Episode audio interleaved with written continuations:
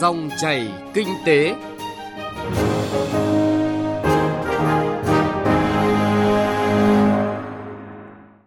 Biên tập viên Trung Hiếu xin chào quý vị và các bạn. Rất vui được gặp lại quý vị và các bạn trong dòng chảy kinh tế hôm nay. Chương trình có những nội dung chính sau đây. Nam Định mở rộng cửa thu hút nhà đầu tư lớn và có công nghệ cao. Công nghệ thiết bị bay UAV hỗ trợ đắc lực trong công tác đầu tư, quản lý vận hành hệ thống lưới điện quốc gia. Thưa quý vị và các bạn, trong khó khăn chung của kinh tế trong nước và quốc tế, nhiều địa phương đã nỗ lực khắc phục khó khăn, đẩy mạnh phục hồi và phát triển kinh tế. Trong đó một điểm nhấn mới là Nam Định với kết quả tổng sản phẩm địa phương GDP của nửa năm 2023 tăng 8,5%, đứng thứ 6 toàn quốc và đứng thứ 3 vùng đồng bằng sông Hồng. Để có kết quả tích cực này, thời gian qua tỉnh Nam Định đã tập trung thực hiện đồng bộ nhiều giải pháp có tính đột phá để thu hút đầu tư nhằm tạo xung lực mới cho sự bứt phá trong phát triển kinh tế xã hội của tỉnh. Từ đầu năm đến giữa tháng 8 năm nay, toàn tỉnh Nam Định đã cấp giấy chứng nhận đăng ký đầu tư mới và điều chỉnh tăng vốn cho 42 dự án, bao gồm 32 dự án đầu tư nguồn vốn trong nước và 10 dự án đầu tư trực tiếp nước ngoài FDI với tổng vốn đăng ký hơn 1.600 tỷ đồng và 176 triệu đô la Mỹ. Trong các dự án lớn và trọng điểm của tỉnh Nam Định gần đây, phải kể đến 3 dự án của tập đoàn Xuân Thành tại huyện Nghĩa Hưng với mức đầu tư gần 99.000 tỷ đồng, dự án sản xuất máy vi tính và thiết bị ngoại vi máy tính của tập đoàn Quanta Đài Loan thực hiện đầu tư tại khu công nghiệp Mỹ Thuận với mức đầu tư 120 triệu đô la Mỹ. Trong tháng 8 năm nay, Ban Quản lý các khu công nghiệp của tỉnh cũng đã ký thỏa thuận hợp tác với một số nhà đầu tư lớn đến tìm hiểu và đầu tư dự án tại khu công nghiệp Mỹ Thuận.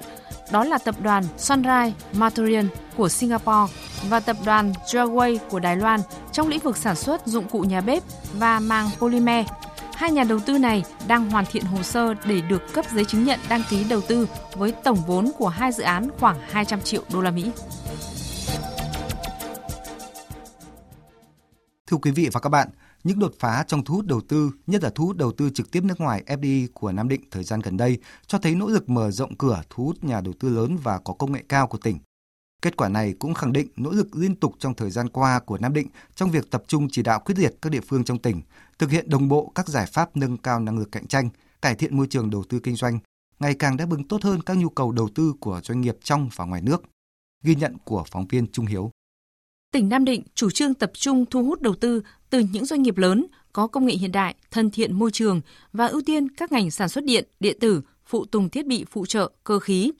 Theo đó, quy trình cấp giấy chứng nhận đăng ký đầu tư dự án sản xuất máy tính của tập đoàn Quanta có vốn đầu tư 120 triệu đô la Mỹ được thực hiện hoàn tất chỉ trong một ngày rưỡi và chỉ sau 15 ngày ký thỏa thuận phát triển dự án. Ông Đỗ Ngọc Hòa, Phó Giám đốc Sở Kế hoạch và Đầu tư tỉnh Nam Định cho biết. Chúng tôi tập trung về cái thủ tục cải cách hành chính. Đây là một trong những vấn đề mà các nhà đầu tư quan tâm khi đến tỉnh, tức là mình phải được tạo thuận lợi lớn nhất cho các nhà đầu tư và họ được cảm nhận được là tỉnh thực sự là mong đợi và giúp đỡ họ rất nhiều mà khi mà họ đã có thiện cảm với tỉnh thì họ sẽ thu hút được những nhà đầu tư thứ cấp hoặc là những nhà đầu tư cùng ngành đến địa bàn tỉnh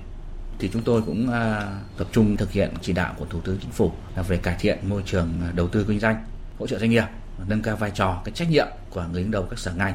trong cái việc thực hiện các quy định về cải thiện môi trường đầu tư kinh doanh, tạo điều kiện thuận lợi để thu hút và hỗ trợ đồng hành cùng nhà đầu tư. Ông Đỗ Ngọc Hòa cũng cho biết công tác cải cách hành chính, xây dựng chính quyền điện tử, chuyển đổi số tiếp tục đạt nhiều kết quả quan trọng, ngày càng tạo điều kiện thuận lợi cho các nhà đầu tư sản xuất kinh doanh trên địa bàn tỉnh.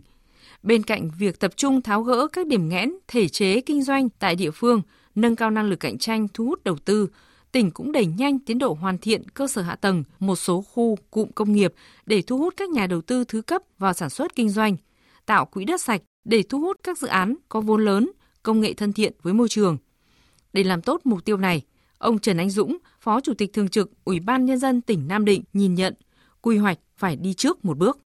Tỉnh Nam Định xác định năm 2023 là năm bản lề và cũng là một cái năm tập trung bứt tốc nên tỉnh cũng đang tập trung cao độ cho cái công tác xây dựng quy hoạch tỉnh đảm bảo chất lượng và phấn đấu trong quý 3 năm 2023 được Thủ tướng Chính phủ phê duyệt thì đây sẽ là tiền đề để tỉnh triển khai các dự án. Và nếu mà quy hoạch tỉnh được phê duyệt thì cùng với đó các cái công trình, các dự án thương mại dịch vụ, các khu cụm công nghiệp và các lĩnh vực khác cũng sẽ được triển khai. Thì qua đó góp phần đưa tỉnh phát triển và các cái dự án này vào triển khai thu hút các nhà đầu tư thứ cấp thì không những tạo cái điều kiện phát triển trong cái nhiệm kỳ 2020-2025 mà còn tạo tiền đề để cho cái nhiệm kỳ 2025-2030 để Nam Định có điều kiện bứt phá để trở thành tỉnh khá của toàn quốc. Theo đó, Nam Định huy động tối đa các nguồn lực để đầu tư xây dựng hệ thống kết cấu hạ tầng kinh tế xã hội theo hướng đồng bộ, hiện đại, nhất là hạ tầng giao thông kết nối thông suốt giữa tỉnh với vùng và quốc gia, nhất là kết nối với hệ thống sân bay, cảng biển trong vùng kinh tế đồng bằng sông Hồng. Hiện nay, trên địa bàn tỉnh Nam Định đang triển khai một số dự án trọng điểm về giao thông như tuyến đường trục phát triển nối vùng kinh tế biển tỉnh Nam Định với đường cao tốc Cầu Rẽ Ninh Bình, tuyến đường bộ ven biển và tuyến đường bộ kết nối thành phố Nam Định với đường bộ ven biển. Ông Nguyễn Thành Mạnh, Phó Bí thư Thường trực huyện ủy Giao Thủy khẳng định, phương châm giao thông đi trước, kinh tế theo sau, nhanh chóng chuẩn bị quỹ đất sạch và đủ lớn để thu hút nhà đầu tư đã được quán triệt và có được sự nhất trí đồng lòng của các cấp địa phương. Khi Trung ương và các cơ quan, các bộ ngành Trung ương và đặc biệt là sự lãnh đạo của tỉnh ấy, quan tâm cho giao thủy là mở cái tuyến đường bộ ven biển thì trong thường trực ban thường vụ và ban chấp hành đảng bộ huyện hội đồng nhân dân và ủy ban nhân huyện chúng tôi đã xác định ngay đến vấn đề quy hoạch đó là quy hoạch tập trung có quỹ đất đủ bảo đảm cho các doanh nghiệp lớn vào đầu tư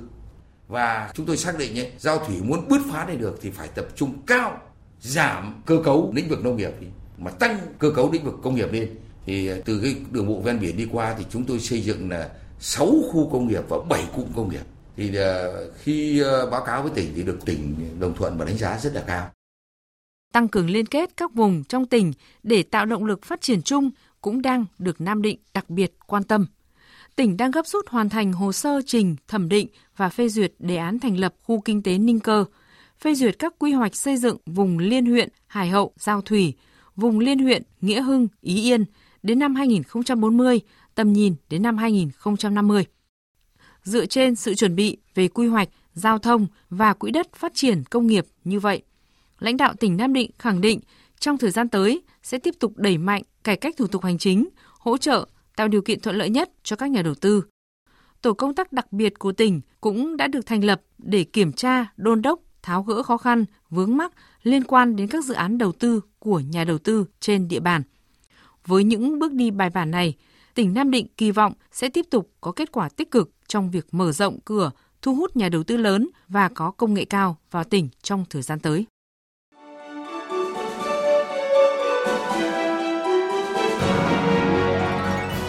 Dòng chảy kinh tế, dòng chảy cuộc sống.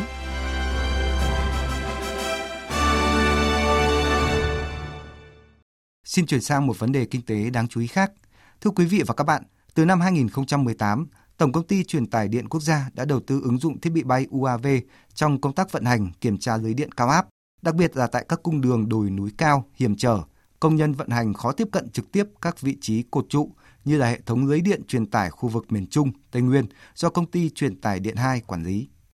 Với các lợi ích mang lại sau 5 năm ứng dụng công nghệ UAV, các đơn vị truyền tải trong toàn Tổng công ty truyền tải điện quốc gia đang hướng đến việc ứng dụng toàn diện UAV vào công tác quản lý, đầu tư và vận hành lưới điện quốc gia. Ghi nhận của phóng viên Nguyên Long về thực tế này. Trong công tác quản lý vận hành đường dây 500 kV mạch 1, mạch 2 và 220 kV, hiện tại bây giờ được truyền tải điện Nghệ An và cũng như ờ, công ty đã trang bị bằng những cái thiết bị chuyên dùng chẳng hạn như máy UAV, máy ờ, uh, flycam, rồi uh, máy phát nhiệt. Ngoài ra còn có những cái máy chuyên dùng để luôn luôn soi phát nhiệt này, luôn luôn uh, chụp ảnh này, soi thiết bị trên máy này, rồi uh, qua những máy đấy thì anh em luôn luôn nắm bắt được uh, tình trạng thiết bị của đường dây. Vừa rồi là chia sẻ của anh Đậu Đức Cường, là công nhân vận hành lưới điện của truyền tải điện Nghệ An, công ty truyền tải điện 1. Ở khu vực Nghệ An Hà Tĩnh, vào các tháng mùa khô, nhiều thời điểm nhiệt độ lên tới 44-45 độ C. Để đảm bảo lưới điện được vận hành an toàn trong bối cảnh truyền tải cao, cán bộ công nhân viên các đơn vị truyền tải luôn phải chia ca kíp, túc trực 24 trên 24 giờ, Thiết bị UAV đã hỗ trợ rất nhiều trong công tác quản lý vận hành, giúp giảm sức lao động cho công nhân truyền tải điện phải làm việc trực tiếp dưới cái nắng gay gắt. Thiết bị bay UAV còn giúp công tác giám sát nghiệm thu các công trình truyền tải điện.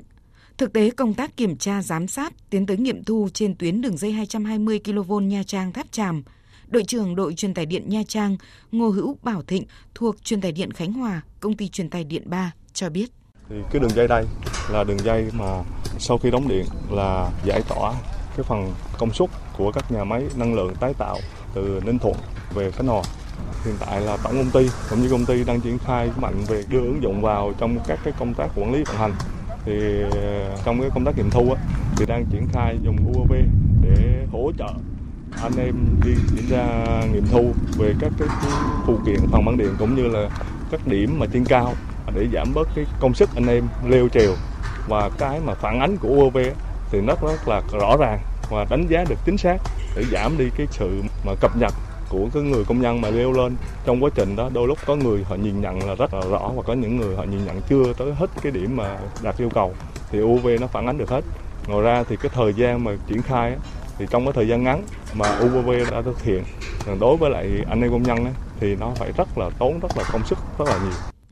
là đơn vị đầu tư từ sớm thiết bị UAV vào công tác quản lý vận hành, đặc biệt là ứng dụng UAV Flycam vào theo dõi, giám sát, hỗ trợ công tác nghiệm thu nhiều cung đoạn của công trình đường dây 500 kV mạch 3, đoạn Vũng Áng Quảng Trạch dốc sỏi Pleiku 2. Công trình đã được đóng điện mang tải vào giữa tháng 8 năm 2022. Ông Trần Thanh Phong, giám đốc công ty truyền tải điện 2 cho biết thực tế. Đường dây 500 mạch 3 là cái đường dây mà có cái khối lượng cột cao, trung bình là từ 70 80 mét trở lên. Nó gần như là cao gấp rưỡi gấp đôi cái đường dây 500 mạch 1 mạch 2. Chính vì vậy cho nên rằng là việc áp dụng công nghệ là hết sức cần thiết. Thì chúng tôi đã dùng flycam để à, tham gia vào công tác tư vấn sát ngoài những công tác giám sát truyền thống thì à, chúng tôi đã trang bị cho mỗi truyền tải điện một flycam để tham gia về trong quá trình giám sát dựng cột cũng như kéo dây. Ông Lưu Việt Tiến, Phó Tổng Giám đốc Tổng Công ty Truyền tải Điện Quốc gia NPT, đánh giá cao hiệu quả của cộng sự UAV trong toàn bộ công tác đầu tư, quản lý và vận hành hệ thống truyền tải điện. Để kịp thời phát hiện các bất thường, khiếm khuyết, các điểm phát nhiệt, các chuỗi cách điện bị bẩn do bụi từ các nhà máy, công trường ảnh hưởng tới đường dây, Tổng ty Truyền tải điện quốc gia đã ứng dụng thiết bị bay UAV mang theo camera có độ phân giải cao để chụp ảnh, phân tích và xác định các cái điểm có nguy cơ sự cố và xử lý sớm. Việc ứng dụng UAV giúp chúng tôi tăng năng suất lao động, giảm thiểu các cái rủi ro mất an toàn cho người lao động khi trèo cao. Trong bối cảnh các cái dự án đầu tư xây dựng đường dây và trạm biến áp trải dài trên toàn quốc, lực lượng quản lý xây dựng của các cái ban quản lý dự án mỏng và thiếu, thành ra cái việc mà ứng dụng công nghệ hỗ trợ cho công tác quản lý đầu tư, giám sát và nghiệm thu là hết sức cần thiết. Thì chúng tôi ứng dụng thiết bị bay UAV để chụp ảnh hỗ trợ công tác nghiệm thu và đánh giá chất lượng đối với các thiết bị trên cao, các dự án xây dựng đường dây. Tại hội thảo ứng dụng UAV trong công tác quản lý vận hành đường dây 110 kV, 220 kV và 500 kV do Tập đoàn Điện lực Việt Nam EVN tổ chức vào cuối tháng 7 vừa qua, hiệu quả của việc sử dụng UAV trong công tác kiểm tra hệ thống điện được kể đến như tăng chất lượng giám sát thiết bị lưới điện, đặc biệt là các thiết bị trên cao, tăng độ tin cậy và cung cấp điện liên tục, giảm độ nặng nhọc, nguy cơ mất an toàn lao động, tiết kiệm thời gian kiểm tra, tiếp cận và đánh giá nhanh tình trạng thiết bị, hành lang an toàn, nhất là kiểm tra sau thiên tai bão lũ. Đặc biệt đối với hệ thống truyền tải điện đi qua các địa bàn hiểm trở, núi cao, rừng sâu thì việc ứng dụng UAV mang lại hiệu quả cực kỳ quan trọng. Quý vị và các bạn vừa nghe một số thông tin về việc ứng dụng toàn diện thiết bị bay UAV và công tác quản lý đầu tư và vận hành lưới điện quốc gia. Nội dung này cũng đã kết thúc chương trình Dòng chảy kinh tế hôm nay. Chương trình do biên tập viên Trung Hiếu và nhóm phóng viên kinh tế thực hiện. Xin chào và hẹn gặp lại quý vị và các bạn trong các chương trình sau.